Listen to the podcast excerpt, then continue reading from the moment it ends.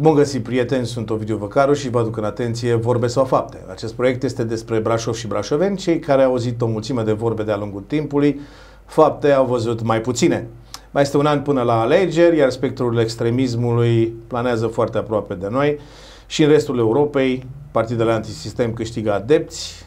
În această emisiune încercăm să dezlușim cauzele acestei direcții și multe alte subiecte cu invitatul meu, sociologul Romulus Oprică, după generic.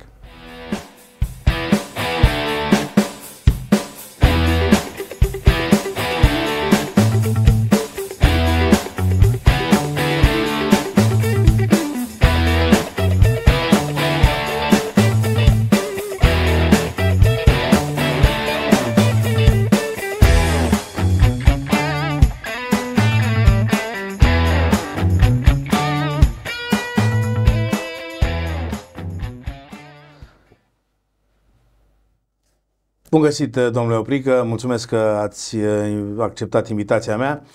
Sunteți sociolog. Ce înseamnă să fii sociolog? Mulțumesc pentru invitație. Uh, ca să preiau un comentariu pe care l-am avut zilele trecute, sunt barbolog. Știți ce înseamnă asta? Câteodată, Profesor de barbologie. Câteodată stau așa cu mâna în barbă și cuget. Alte ori doar stau cu mâna în barbă. Cam așa e și cu sociologia. Uneori stai și cugeți de obicei mai mult decât Restul doar uneori. Da, așa se presupune sau așa ar trebui. Sociologul este expertul, în principiu, în relații sociale. E omul care se uită, care nu poate spune nimic despre un individ, dar poate spune multe despre o mie de indivizi sau despre o societate întreagă. Exact. Asta ar fi, de fapt, diferența dintre sociolog și psiholog. Psihologul poate spune multe despre un individ, sociologul are nevoie măcar de vreo 300 ca să spună ceva despre un grup.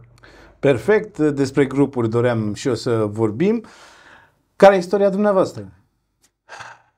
Sunt brașovean, trecut vreo patru ani prin Buzău, de profesie învățător educatoare, fiindcă așa scrie pe atestatul meu profesional de la Liceul Pedagogic, care și-a continuat studiile în domeniul științelor umane am absolvit la Brașov sociologie, am uh, continuat cu un master sub regretatul Vintilă Mihailescu la București, antropologul Vintilă Mihailescu, și de vreo 20 de ani mă ocup de studii de piață, cercetări, analize.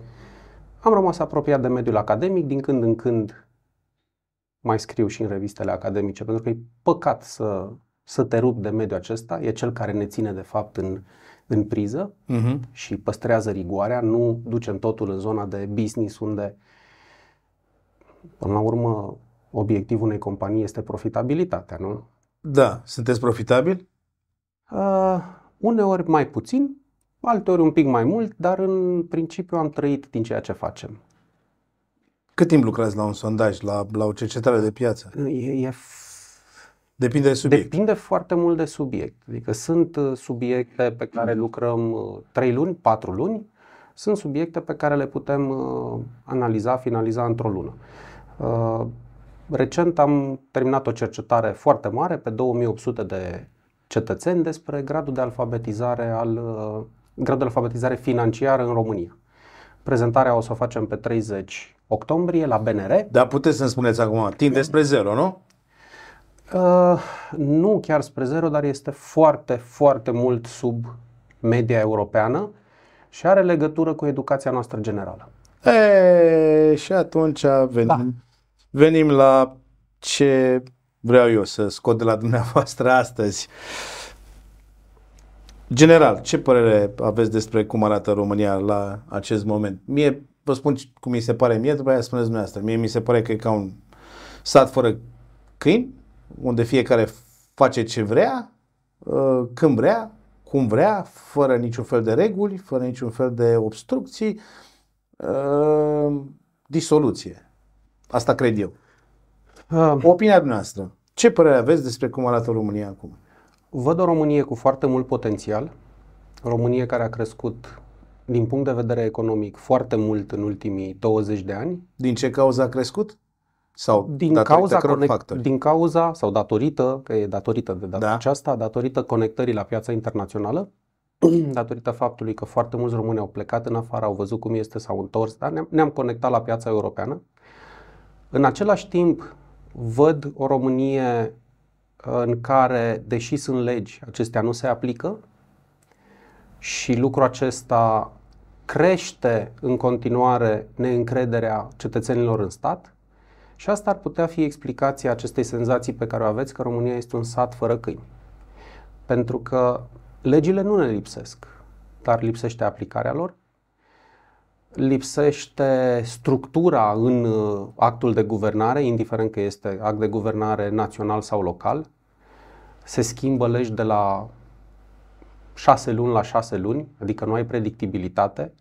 Fiecare încearcă să își optimizeze cum poate activitatea și atât timp Adică șmecherie? La... Da, am auzit o vorbă foarte frumoasă. Dacă trebuie să te descurci, înseamnă că ești puțin cam încurcat. Cred că asta este situația noastră. Suntem puși în situația să ne descurcăm pentru că suntem foarte încurcați. Suntem încurcați într-un sistem care nu are o rigoare simplă. Nu are, dacă mă întrebați pe mine, niciun fel de rigoare. Simplă sau complexă. Unde, unde e rigoarea? Da, putem să spunem că nu are rigoare. Dacă ne uităm, tot am început cu mediul academic, dacă ne uităm doar la câte plagiate au fost, câți politicieni mari, unii generali. Oh, vin aici să pe listă. Care, care nu știu la, să... Nu, la care te uiți și te întrebi, omul ăsta a fost în război. Omul ăsta a condus ceva. Uh, omul ăsta altul a făcut... La ce ai nevoie de o hârtie? De un doctorat astea, fake, astea toate, toate vin într-adevăr din lipsa de ricoare, din dorința de a epata. Um, încă nu ne-am așezat. um, încă nu ne-am așezat. Atunci trec la ultima, penultima întrebare. Brucan zicea că ar fi nevoie de 20 de ani uh, ca România să ajungă din urmă restul Europei. Au trecut 33. Deși... De câți de, ani mai e nevoie? Deși eram mic, uh, aveam doar 9 ani la Revoluție. Țin minte, o țin minte și datorită istorisirilor populare despre această zicere lui Silviu Brucan. Explicația sociologică este simplă ca să schimbi niște mecanisme, trebuie să treacă undeva între 2 și 3 generații. Iar o generație se schimbă la 25-30 de ani. Dacă discutăm de două generații, discutăm de minim 40 de ani. Deci a greșit domnul Brucan, a fost foarte optimist. Da, de acord cu dumneavoastră. Am să vă dau trei exemple pe care aș vrea să le comentați, vă rog. Zilele trecute, soția unui cunoscut om de televiziune a relansat zvonurile despre bolile răspândite de dârile de gaze condensate lăsate de avioane pe cer. Și o mare, mare senatoare a lucrat uh, pe aceeași temă. 1. 2. Sunt români care cred în tunelul de sub Bucegi, care aduce prin nu știu ce ramificații până în Israel, la undeva în Israel. 3. Sunt români suverani, se autodenumesc suverani, care nu cred, nu respectă autoritatea statului, nu au buletine, nu vor să-și plătească taxe, sunt de capul lor. Cum se explică din punct de vedere sociologic aceste trei exemple? Păi, nu suntem singulari, deși ne place să credem că am fi uh, speciali. Uh, genul acesta de, era să le zic credințe, superstiții, are tot credințe sunt până la urmă, se manifestă peste tot în lume. Am văzut și în Statele Unite, atacul asupra Capitoliului și ei se întrebau uh, da, uh, pământul plat. Uh, odată cu democratizarea comunicării, adică apariția adică Facebook-ului, apariția internetului, a Facebook-ului, a, um, au cam dispărut sursele de informare cenzurate. Nu cenzurate în sensul negativ, ci ele care au fost trecute prin niște filtre științifice încet, încet, expertiza omului de știință a fost dată la o parte și tratată cu uh, da, cu dezinteres. De ce? Pentru că interesul, așa cum spuneam uh, chiar la începutul emisiunii, este ratingul, este profitul. Pentru multe site-uri, mulți uh, lideri de grupări religioase, interesul este profitul, care se manifestă sub formă de like-uri, share-uri, adepți și așa mai departe cei care nu cred în stat din vari motive, fie că statul le-a înșelat așteptarea, fie că nu le-a rezolvat o problemă, toate aceste lucruri pot fi reale, se îndreaptă către ce? Către acele elemente care le explică lor simplu, fără multe complicații, motivația pentru care ei fie sunt săraci, fie sunt marginalizați fie... și fac parte dintr-un trib. Vina este a noastră, a celor care am mai pus mâna pe carte și am mai studiat cât de cât, pentru că atunci când am văzut spunând toate tâmpenile, nu am luat atitudine. Uh, acum vreun an discutam cu o amică de-a noastră și spunea, băi, știi, când eram noi mici, când ieșea prost în fața blocului, dacă debita aiureli, își lua o smetie metafizică peste ochi, se ducea în casă și mai cugeta. Azi, toți proștii au o platformă și podium de la care să vorbească. Și faptul că oamenii decenți nu iau atitudine, dă impresia că ei ar fi mulți. Nu sunt atât de mulți. Și este zona de debușeu a societății în care e bine că există până la urmă, dar cred că ar trebui să începem să luăm atitudine. O altă vină este modul de-a dreptul malefic în care funcționează rețelele de socializare. Îți dau doar ceea ce vrei să auzi. Profilarea este splendidă. Deci mecanismul tehnic din spate este atât de bine făcut încât tu trăiești doar în pătrățica ta. Asta este o altă explicație pentru care în viața fizică, reală, da, în afara online-ului, uh, apar tot mai multe conflicte. Pentru că tu ieși din fața calculatorului și te întâlnești cu Ionescu și Ionescu zice, bine mă, n-ai dreptate.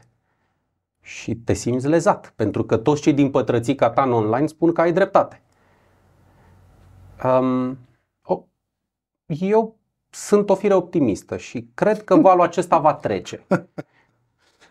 Pe ce vă bazați optimismul? E o întrebare foarte bună. Ce vă recomandă, nu? Da, da, da, exact. Ce vă recomandă să fiți optimist? A, mi s-a mai întâmplat să fiu și naiv. Dar îmi doresc să cred, vreau să cred că uh, generația asta a celor mici care sunt mai isteți ca noi, Generația TikTok? Chiar și generația TikTok, Sub nicio formă. Uh, În uh, Statele Unite și de obicei uh, sunt primii care trimit valul ăsta, tsunami, da? până la, la urmă ei de acolo au pornit și conexiunile și Facebook-ul și internetul și tot. Uh, Tinerii din Statele Unite au început să treacă la telefoanele dump, adică telefoanele proaste. De ce? Pentru că telefoanele smart le mănâncă prea mult timp și le controlează viața. Așa cum am trecut de la un element tehnic la altul, de la acele telefoane cu butoane, toți ne-am dus spre ecrane mari, spre... La un moment dat, valul ăsta va trece. Oamenii cred, sper că e inevitabil să ajungă în punctul în care să simtă nevoia de a fi ei cu ei, de a fi cu alte vietăți de, de felul lor. Dar uh, nu am un argument foarte științific, e doar o dorință. Domnule Oprica, și dacă aveți dreptate, sunt generații care de tineri, de copii, care nu se vor mai schimba. Ei sunt stricați pentru totdeauna, din punctul Sunt- acesta de vedere. Da, să nu numim neapărat stricați, ci Am, uh, ăsta a fost cuvântul care mi-a venit. Înțe- înțeleg care e mesajul, dar uh, e și vina noastră, a adulților. Am stat, noi de, Bineînțeles. stat noi de capul lor. Eu da, și n-am reușit. Eu recunosc că am stat și am, n-am reușit. N-am reușit. Mediul în care acești copii, adică, Ei nu cresc cu noi, așa este, ei cresc cu colegii lor. da, deci dacă 25 din clasă au și fac, al 26-lea, cum să nu aibă și să facă? Al 26-lea trebuie, trebuie să aibă pentru a se integra, Exact. dar trebuie să conștientizeze niște lucruri. Uh, rezultatele se vor vedea. A, Rezultatele se rezultatul văd deja. educației bune pe care fiecare părinte o dă copilului, la un moment dat se vor vedea, poate nu în măsura în care noi sperăm. Domnule Oprica, rezultatele se văd deja, se văd pe stradă. Ieși și ești ca în junglă. Da, simt o, o cădere o- sau o decădere a respectului, o simțim cu toții. a dispoziției de a-l asculta pe celălalt, aștepți să termine de vorbit doar ca să vorbești și tu. Am pierdut acest, um, această obișnuință de a dialoga. Uh, școala ar trebui să fie spațiu în care dialogul se învață. Din păcate, școala este asaltată de uh, atacuri tot din mediul online, care li se, prin care li se comunică tuturor acestor tineri că școala este nenecesară. Tocmai a fost un caz săptămâna trecută, vom vorbi despre el, la SNSPA, nu la, la da, nivel da, de școală. Da, da, da, da, la da. deschiderea anului Da, da, da, vom, anului universitar. Vom vorbi. Trăim niște uh, vremuri tulburi din punctul acesta de vedere. Adică dar nu niște în jurul nostru, dar de fapt este este mai tulbure decât tulburelul care se produce acum. Istoria, dacă ne uităm uh, pe ultimii chiar 3000 de ani, nu doar 2000, este cumva ciclică. Este într-o spirală. După un moment. Acum de... suntem în cel mai jos punct? Sau... Mi-e greu să estimez. Dar nici departe. Revoltele își schimbă forma. Probabil că suntem într-o perioadă de revoltă simt mai degrabă că suntem într-o perioadă de revoltă. Nu cu furgi și coase, cum uh, era la 1907, dar uh, proteste sub altă formă. Chiar și faptul de a uh, refuza sau de a nega rolul școlii este tot un protest. Și atunci instituția trebuie să privească mai cu atenție în jurul ei să se întrebe de ce vine acest val care cine, îi neagă rolul. Cine să se întrebe, domnule? Cine? Um, eu, eu mă întreb, eu le spun, vă întrebați, eu le spun cine copiilor, altcineva? Eu le spun copiilor mei că ei sunt cetățeni europeni de naționalitate română. Corect. E o șansă să fim integrați mai bine într-un sistem care are cap și coadă, evident, cu păstrarea specificului uh, cultural local. Da, da, Dar da. din punct de vedere administrativ, ar fi bine să ne integrăm mai mult. Mm, la ce anume vă referiți. Ați, Legi. ați vorbit de lipsa de atitudine din, din, din jur. Um, să știți, a, eu am trăit și în alte locuri, o perioadă lungă de timp, înainte să revin. Acolo vecinul îți făcea ordine în curte, adică dacă nu-ți coseai la timp curtea, vecinul suna la primărie și venea inspectorul de la primărie și te amenda direct n-aveai niciun fel, n-aveai cum să comentezi. Dacă puneai o alt fel de, un alt fel de gunoi în sacul special de gunoi, Corect. vecinul te reclama dar pentru binele societății, a, comunită, a comunității. comunității. Așa ceva nu există în România, în, în Brașov. M-ați întrebat, tot atitudine. M-ați întrebat cum, cum e cu business-ul și dacă la un moment dat făceam uh, un soi de cercetare care se cheamă mystery shopping, adică aveam niște operatori specializați, antrenați în a merge și a face diverse achiziții, cumpărături sau interacțiuni.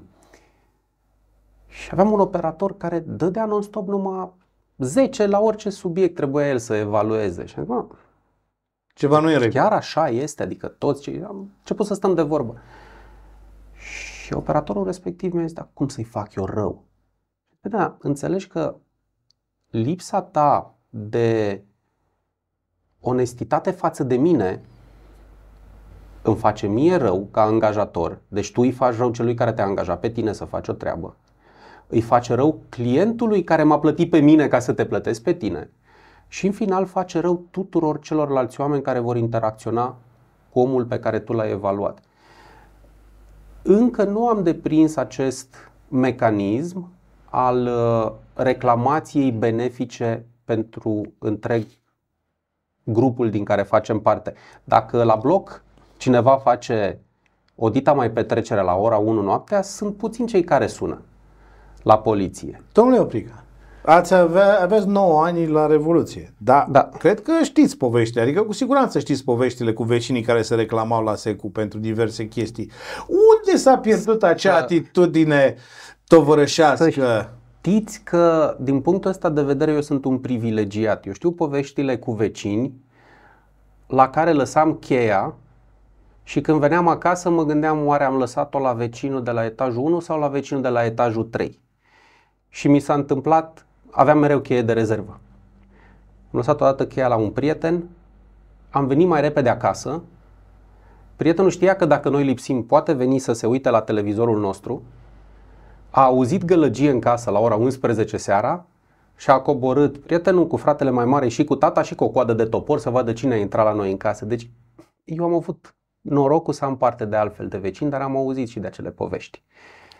Au fost mulți, domnule Opric. Am, auzit, și de, am auzit și de acele povești, dar nu e vorba de acel tip de reclamație în care te duci și dai o declarație pentru a face rău cuiva, nu, pentru a faci, ci faci, faci o plângere pentru nerespectarea unor reguli, cum spuneam mai înainte, simple și clare, nu ai voie să mai faci gălăgie după ora 22, pentru că deranjezi întreaga comunitate în care tu te afli și să nu trăim cu impresia că în Germania, în Austria, în Elveția, în Marea Britanie oamenii au, s-au trezit educați, deși sunt mult mai educați ca noi și educația are state mult mai vechi decât în România.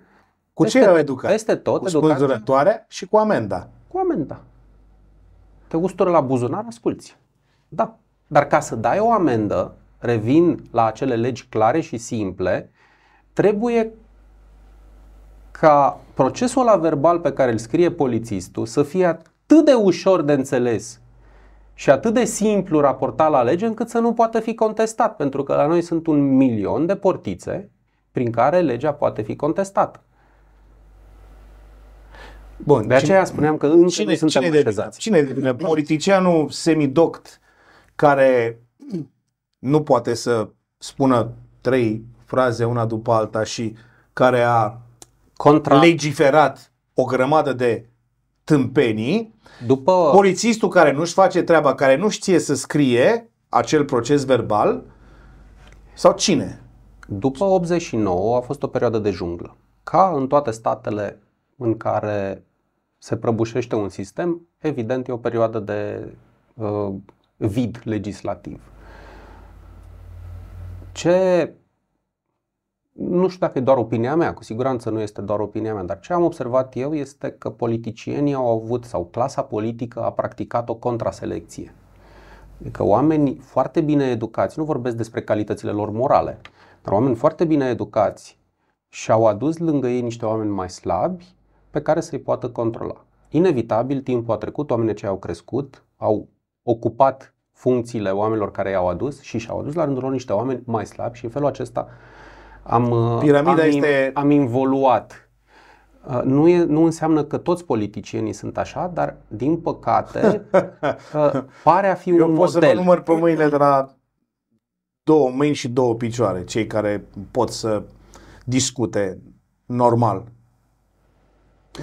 Brucan spunea nu, că avem nevoie de 20 de ani, a greșit. Cred că lucrurile se, se îndreaptă. Așa văd, văd politicieni tineri mai educați, uh, poate insuficient de experimentați și am mare încredere că integrându-ne mai mult în, în cultura aceasta europeană, vom fi obligați să adoptăm niște proceduri, exact ca o companie privată, să adoptăm niște proceduri. De 15 ani România primește, ia fonduri, 18 ani, ia fonduri de la Uniunea Europeană doar jumătate din bani au fost accesați pentru că nu se mai pot, puțin. chiar mai puțin, pentru că nu se poate fura de acolo. Deci dacă nici la bani nu te duci să iei, să-ți faci bine țării, cum credeți dumneavoastră că Uniunea, Europa asta minunată, care de fapt este și ne dă așa, să avem, cum credeți că poate schimba mentalități când de bani nu ne atingem pentru că nu putem să-i furăm? Noi, ca, cei, care, cei care umblă cu banii. Pentru că nu poate să fure. Aș prefera, să, aș prefera să nu răspund la întrebarea asta. Vă mulțumesc, asta și așteptăm. Adică... Mi-e greu asta, să... Da. da. E, e da. foarte greu să răspunzi. E, e da. frustrant. Da, exact. Este foarte frustrant. Ok, haideți să trecem la politică. Păi până acum despre ce am vorbit? Am vorbit generalități, acum intrăm pe, pe subiect nominal. Ultimul sondaj la nivel național, realizat de INSCOP, 31% PSD, 20,4% PNL, 19,7% AUR, restul nici nu mai contează, 12% USR și restul sunt sub, la 5 sau sub 5. Contează și acel 12%. Depinde, ce, da. depinde ce alianțe vor face. Uh, E. Depinde ce alianțe vor face. Păi ce alianță Uh, vedeți Cei dumneavoastră aici? 19% și cei 20% sunt în marja de eroare, deci nu putem spune cu claritate care e pe locul 2. Da, ok, pentru că e, dif- e diferența de 0,7, da. diferența este foarte mică. Uh, Ce alianțe? Păi văd o alianță cu uh, partidul înființat de Orban, Ludovic. Ok, Forța Nu- Dreptei, da. Ludovic, nu, Da, nu da, Victor. da, da, da, da. Um, nu-mi dau seama cum ar fi cu PMP-ul. Forța Dreptei în momentul acesta nici nu poate să intre în Parlament. Doar Singură dacă nu. este- Da, Singură da, nu. da. Bun, a, Dar e nevoie. dincolo de alianțe, ne revenim la alianțe. Ce vă spune dumneavoastră? Deci de 2 ani uh, uh, Nu s-a schimbat cu nimic structura din ultimii ani. Întotdeauna PSD a fost pe primul loc ca intenție de vot.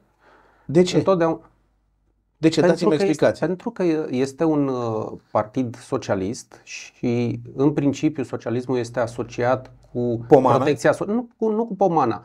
La noi poate a fost implementat greșit. Suntem un stat care avem nevoie de foarte multă protecție socială pentru grupurile defavorizate. De ce? Și Slavă De ce, mai Domnului, mult de, de ce mai mult decât alte state? De ce statul român are Pentru mai că multă stat- nevoie decât pentru alte că state? statul român este un stat mai sărac.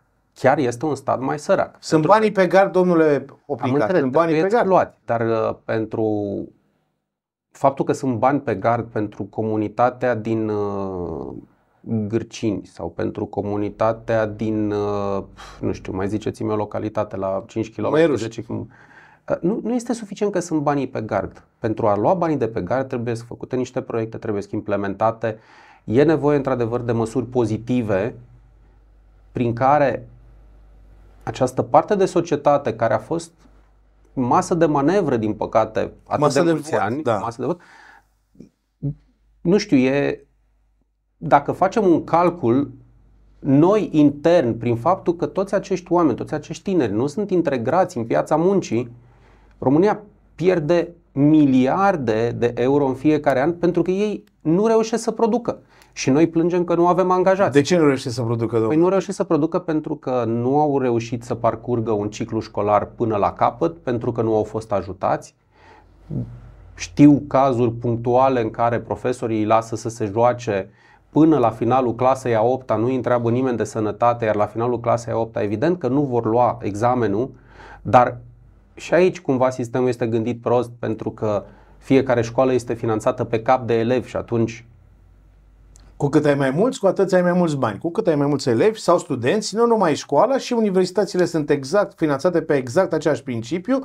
De aceea ies profesori, dascăli, între ghilimele, care e vorba de asumarea responsabilității. cine trebuie să-și asume Cunosc, responsabilitatea? cunosc și cadre didactice care, după ore, dacă au avut un elev bolnav, au intrat online după pandemie, uh, și aș vrea și să-i dau numele, e vorba de, de profesoara de matematică uh, Bodocan de la Honterus, despre care îmi spun copiii că, păi, uh, profa a intrat azi online cu X ca lipsit.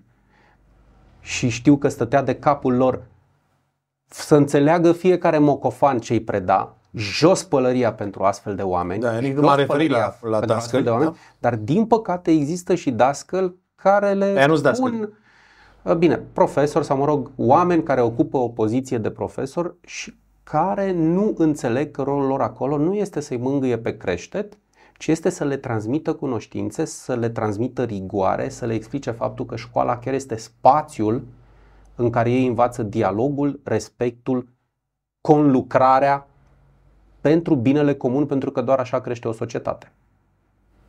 Îi doare pe copiii ăia undeva de societate. Nu doare pentru că ei nu înțeleg valoarea. Păi nu-i doare Da, nicăieri, da. Deci, Trebuie să o explicăm. Nu, niciunul nu ne-am născut învățat. Cei care gândim astfel am avut șansa să vedem și alte sisteme, să trăim poate și în, și în alte culturi sau am avut șansa unor profesori extraordinari. aur 20%. Uh, Despre partidul acesta minunat, Aur, vorbeam când spuneam că reprezentanții lor au fost Da, la la SNSPA SNSPA. să ofere pliante studenților în care prin care îi îndemnau să nu mai învețe, să meargă la partid și să facă... Cred că gestul acesta este extraordinar de bun. Pentru că toți studenții de acolo au văzut cât de importantă e școala și unde ajungi dacă nu mergi la școală. Cred da. că este extraordinar ceea ce au făcut acești mocofani care s-au dus la școală să le spună unor studenți la o facultate bună să renunțe la educație și să meargă alături de ei. Domnule... Orice student a putut să vadă cât de jos poți să ajungi dacă ești needucat. Absolut de acord cu propoziția, ultima propoziție, 20% în uh, intențiile de vot. Aici vă rog să-mi explicați. Foarte multe nemulțumiri adunate în societate, foarte multe frustrări față de partidele mainstream, față de PSD și PNL care au condus România atâția ani și care nu au dus-o la nivelul așteptărilor noastre. O mare parte din voturi sunt voturi de tip blam. Adică împotrivă... Împotrivă. Împotrivă în sensul... Uh, da, e, e vot de tip pedeapsă. Pedeapsă, exact. Votăm cu ei, pirații ei. Că n-ați făcut nimic. N-aș putea spune că n-au făcut chiar nimic, dar nici n-au făcut exact ceea ce aveau rolul să facă. Păi și, nu este, scuzați-mă, 20%, e, acești 20%, acești oameni care au venit la SNSP să spună nu mă învățați că nu vă folosește la nimic, ăștia sunt mai buni? Adică vor face... Da, nu despre asta e vorba. Să trăiască, cum poate să, să, să, să genereze speranță în rândul electoratului? Nici măcar nu generează speranță. Când uh, votul este determinat de frustrare, când votul este determinat de furie, de, de revoltă față de cei care au promis un lucru și nu l-au făcut, cred că speranța este chiar dată la o parte. Și este un vot de furie, este un vot care arată că sunt foarte multe probleme în societate care trebuie adresate. Sunt foarte mulți oameni, spuneam că România a crescut economic foarte mult, dar uh, mai este un lucru foarte important de subliniat, a crescut în mod particular în zonele urbane mari, crescut în București, a crescut în Brașov, în Cluj, în Timișoara, în Iași, dar dacă ieșim din orașe, întâlnim multă sărăcie. Și atunci oamenii ăia, uitându-se la cei care au, se întreabă în mod natural, da, de ce eu nu? Da, de ce eu nu am acces la școală?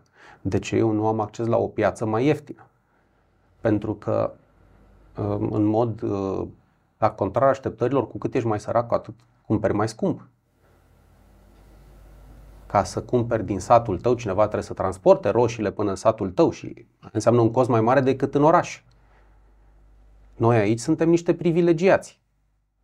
Faptul că trăim într-un oraș mare, în care veniturile sunt peste media națională, avem acces la produse mai ieftine decât au acces cei din Măieruși, care au un salariu, un venit mai mic decât avem noi. Și atunci este normală frustrarea asta. Iar oamenii aceștia care fac campanie pentru aur și care sunt foarte buni, sunt foarte buni manipulatori. Asta ar trebui să fie cei din jurul nostru conștienți. Să nu ne uităm la aur să credem că sunt niște împiedicați. Nu. Strategii de acolo sunt teribili, sunt malefici în ceea ce fac. Foarte buni. Exact genul acesta de Negativ frustrări. N-aș, n-aș putea să speculez. Putem să, sau mă rog, aș putea să spun, dar ar fi o pură speculație. Prefer să ne rezumăm la fapte mesajul pe care ei îl transmit și tipul de ideologie pe care ei îl comunică este în avantajul uh, culturii estice, într-adevăr. Este în avantajul Rusiei. Nu are sens să ne ascundem după, după deget. Nu este un mesaj pro-european, în niciun caz. Dar nu avem, sau eu nu am nicio dovadă Că au fost clară, pregătiți, fost acolo, pregătiți acolo. Strategii ăștia geniali de care vorbiți. Dar oamenii fac o treabă foarte bună. Comunică, nu știu dacă o fac intuitiv, dacă, dacă o fac intuitiv atunci sunt... Uh, Chiar foarte buni? Foarte, da. Uh, însă trebuie să înțelegem că e vorba de o manipulare care se bazează într-adevăr pe niște probleme reale.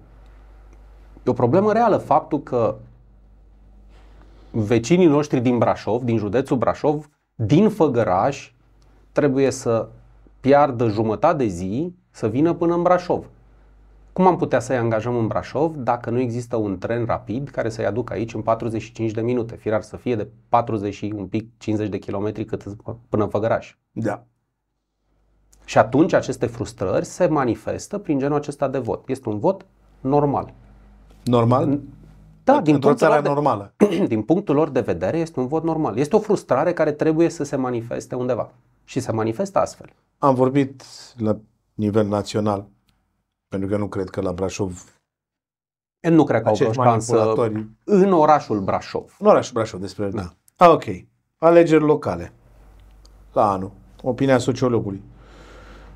Ce se întâmplă acum în Consiliul Local este copie la Indigo cu ce s-a întâmplat în ultimul mandat al fostului primar Ioan Ghișe, când o cooperativă din domni și tovarăși au, uh, au lucrat foarte bine, astfel încât acel primar să nu, indiferent ce proiect sau ce plan a avut depus pe masă, acele proiecte să nu ajungă la o finalitate, tocmai pentru a putea fi schimbat și mie, mie personal mi se pare că exact același lucru se întâmplă în momentul acesta. Uh, cum vedeți din stradă epoca post-scripcaru și ce se întâmplă acum acolo? Când intri în politică, trebuie să înțelegi foarte bine mecanismele prin care uh, administrația publică lucrează. Era de așteptat ca o administrație uh, minoritară, da, condusă de un primar USR, să aibă parte de foarte multe piedici. Era de așteptat și este perfect legitim să existe o opoziție a unei majorități. Da? Deși e majoritate, PNL, PSD, ei sunt în opoziție cu conducerea oficială a primăriei, care este USR. E, Domnule, e, e, e ca, mie ca brașovean, la ce îmi folosește opoziția asta a Nu lor? înțeles, dar Nu politica, fac aia, nu fac aia, nu fac aia, că nu vreau eu. politica are o viață a ei. Și noi, ca cetățeni, trebuie să înțelegem cum funcționează ca să putem vota în cunoștință de cauză. Uh, bun. Spuneați de mandatul lui Ghișă. Nu mai suntem în același context. Uh, S-ar putea ca genul acesta de acțiuni care sunt de frondă în cazul unor proiecte bune să aibă efect de bumerang.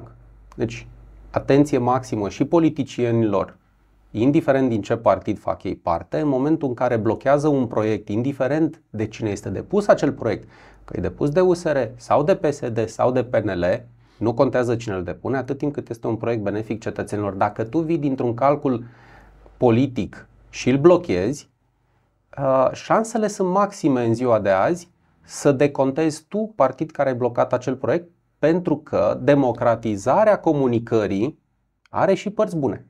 Toți oamenii te văd. Pandemia a dus la o și mai mare comunicare în online. Toți Știi, oamenii te chiar văd, dar- toți oamenii te văd. Și pricep toți? No, aia care nu pricep, nu pricepeau nici înainte. Pricep suficient de mulți. Și este suficient să se formeze o masă critică și în momentul ăla efectul s-ar putea să fie invers. Uh, Pot înțelege jocul politic, sper ca și politicienii să înțeleagă jocul cetățeanului. Pentru că și noi cetățenii avem agenda noastră. Și ne uităm și noi cu ochiul critic la ei. Interesul nostru al cetățenilor este ca în Brașov să se întâmple lucruri. Și din fericire lucruri s-au întâmplat și s-au întâmplat pozitive. Sau m-ați, întâmpl- m-ați întrebat cum văd în, în epoca post-scripcaru. Este o diferență foarte mare. De ce? Pentru că scripcaru era un uh, personaj foarte viu și dinamic în oraș. Toată lumea știa că lucrurile se întâmplă uh, sub privirea atentă a... Dacă am avut președinte jucător, noi am avut un primar jucător la Brașov. Prezent peste tot, activ, intra dimineața la 6 în primărie, mai ieșea la ora 2 dimineața, era peste tot, fie șantier, fie eveniment public, făcea cum făcea și era peste tot. Noua administrație dorește să implementeze, din câte observ, un alt tip de uh, lucru și anume să facă instituția să lucreze fără omul care o reprezintă. Mi se pare că pentru noi cetățenii este mult mai avantajos acest tip de administrație publică, în care instituția primăriei este cea care funcționează, nu primarul. Sunt două tipuri de conducere foarte diferite. Noi suntem obișnuiți cu un tătuc. De aceea George Scripcaru a fost super apreciat pentru că se implica peste tot. A fost un pic de șoc în momentul în care uh, noul primar a venit și a încercat și sper să reușească, da, a încercat să implementeze un nou tip de administrație. Două stiluri foarte diferite. Candidează Scripcaru din nou? La primăria Brașov? Da. Uh, mi s-a mai întâmplat să mă înșel, dar aș zice că dacă va candida, va fi un eșec mai răsunător decât uh, a fost acum trei ani. Cred că nu va candida pentru că totuși e un politician abil și înțelege. Mai multe decât înțeleg chiar și eu din afara politicii, deși mă ocup și cu studierea ei și a modului în care cetățenii votează. Candidează Veștea?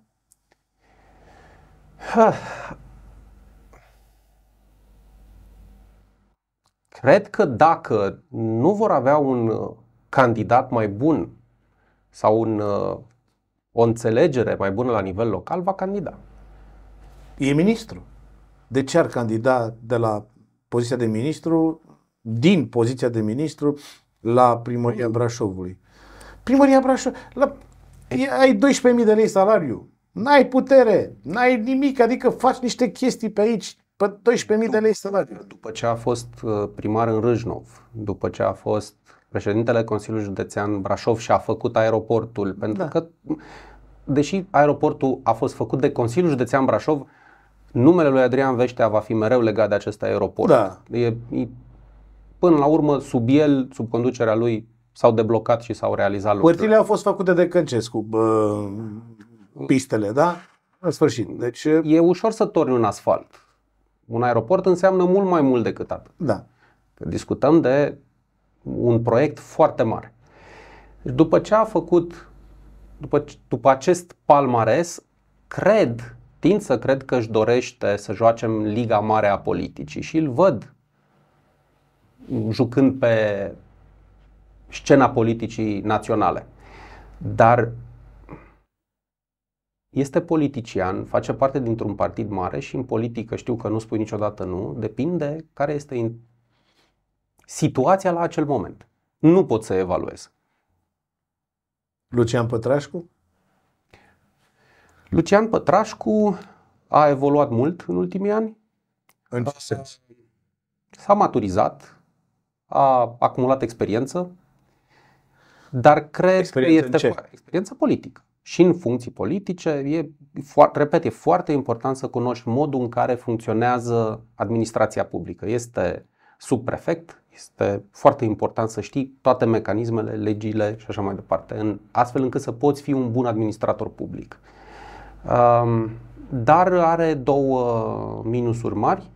La Brașov niciodată PSD nu a reușit să aibă un scor foarte bun și va candida împotriva primarului în funcție, care după primul mandat de obicei ia mai multe voturi decât la prima rundă de alegeri. Ați spus că domnul Vește ar putea candida. Sebastian Rusu? Păi deocamdată Sebastian Rusu este candidatul lor oficial, nu? A, nu s-a spus nimic oficial. Depinde foarte mult de contextul din acel moment. Sebastian Rusu, evaluare, vă rog. Nu-l cunosc foarte bine pe Sebastian Rusu, nu e foarte prezent. Ehm, deși ocupă funcția de viceprimar, nu l-am văzut la fel de activ cum uh, m-aș fi așteptat, pentru că până la urmă este președintele PNL Municipiu Brașov. Adică e o poziție de forță în PNL. Ehm, poate că e o fire ușor mai introvertă și își vede de treaba lui, dar ar fi bine să comunice mai mult ceea ce face. Bun, Coliban. Da. Ați spus că, în general, primarul în funcție ia mai multe voturi. Evaluare. Da, mă aștept să ia mai multe voturi decât a luat acum 3 ani. Um, a, a, major... pe, pe ce vă bazați? Păi mă bazez pe faptul că a implementat proiecte care, bun, poate că au fost scrise de veche administrație, poate că, dar lucruri încep să se vadă. Brașovul a fost foarte viu anul acesta, foarte viu. A fost o plăcere să te plimbi prin, prin Brașov, să vezi N evenimente. Uh, dacă erai suficient de, de atent și să-ți lași mașina acasă, da? Um, am văzut șoferi nervoși, dar nu-i luăm în calcul neapărat la, la această evaluare. Uh, nu a făcut nicio greșeală fatală, în acest mandat. Pentru Cum că, că- mulți spun că, bun, n-a făcut, n-a implementat, deși eu văd că, din punct de vedere administrativ, lucrurile funcționează. Cu toată blocada de care am mai avut parte, lucrurile funcționează. Brașovul merge înainte, absorbe fonduri, se dezvoltă, arată curat în continuare, este, este pentru prima dată când am văzut asfalt turnat la nivelul capacelor de canalizare. Adică se întâmplă niște lucruri. Esențial din punct de vedere al acestei evaluări este că nu a făcut nicio greșeală dramatică. Nu am văzut vreo greșeală. FC Brașov 3 milioane jumate. Cât sunt cu adevărat microbiști? Să fim serioși. Sunt o mână de oameni. Sunt puțini. Deci nu are impact, nu, Nu. există impact. uh, Nu. Din punctul meu de vedere, nu există un impact semnificativ. Și mai e încă un an. Aproape. Da. Ne întâlnim anul viitor pe vremea asta să vedem. Eu Va fi, anul viitor va fi un an foarte provocator și va fi spumos de urmărit. Eu Da, zic da. să ne luăm, ne facem provizii de popcorn din timp, pentru Da. că, uh, bun, dacă va candida Alen Coliban, uh, având competitori, uh, nu știu, pe Lucian și pe Sebastian, uh, nu uh, va avea nicio problemă. Dacă va candida Alen Coliban împreună cu Adrian Veștea, va fi un uh, meci care se va juca probabil până în prelungiri. O să vedem. Va fi foarte interesant de urmărit.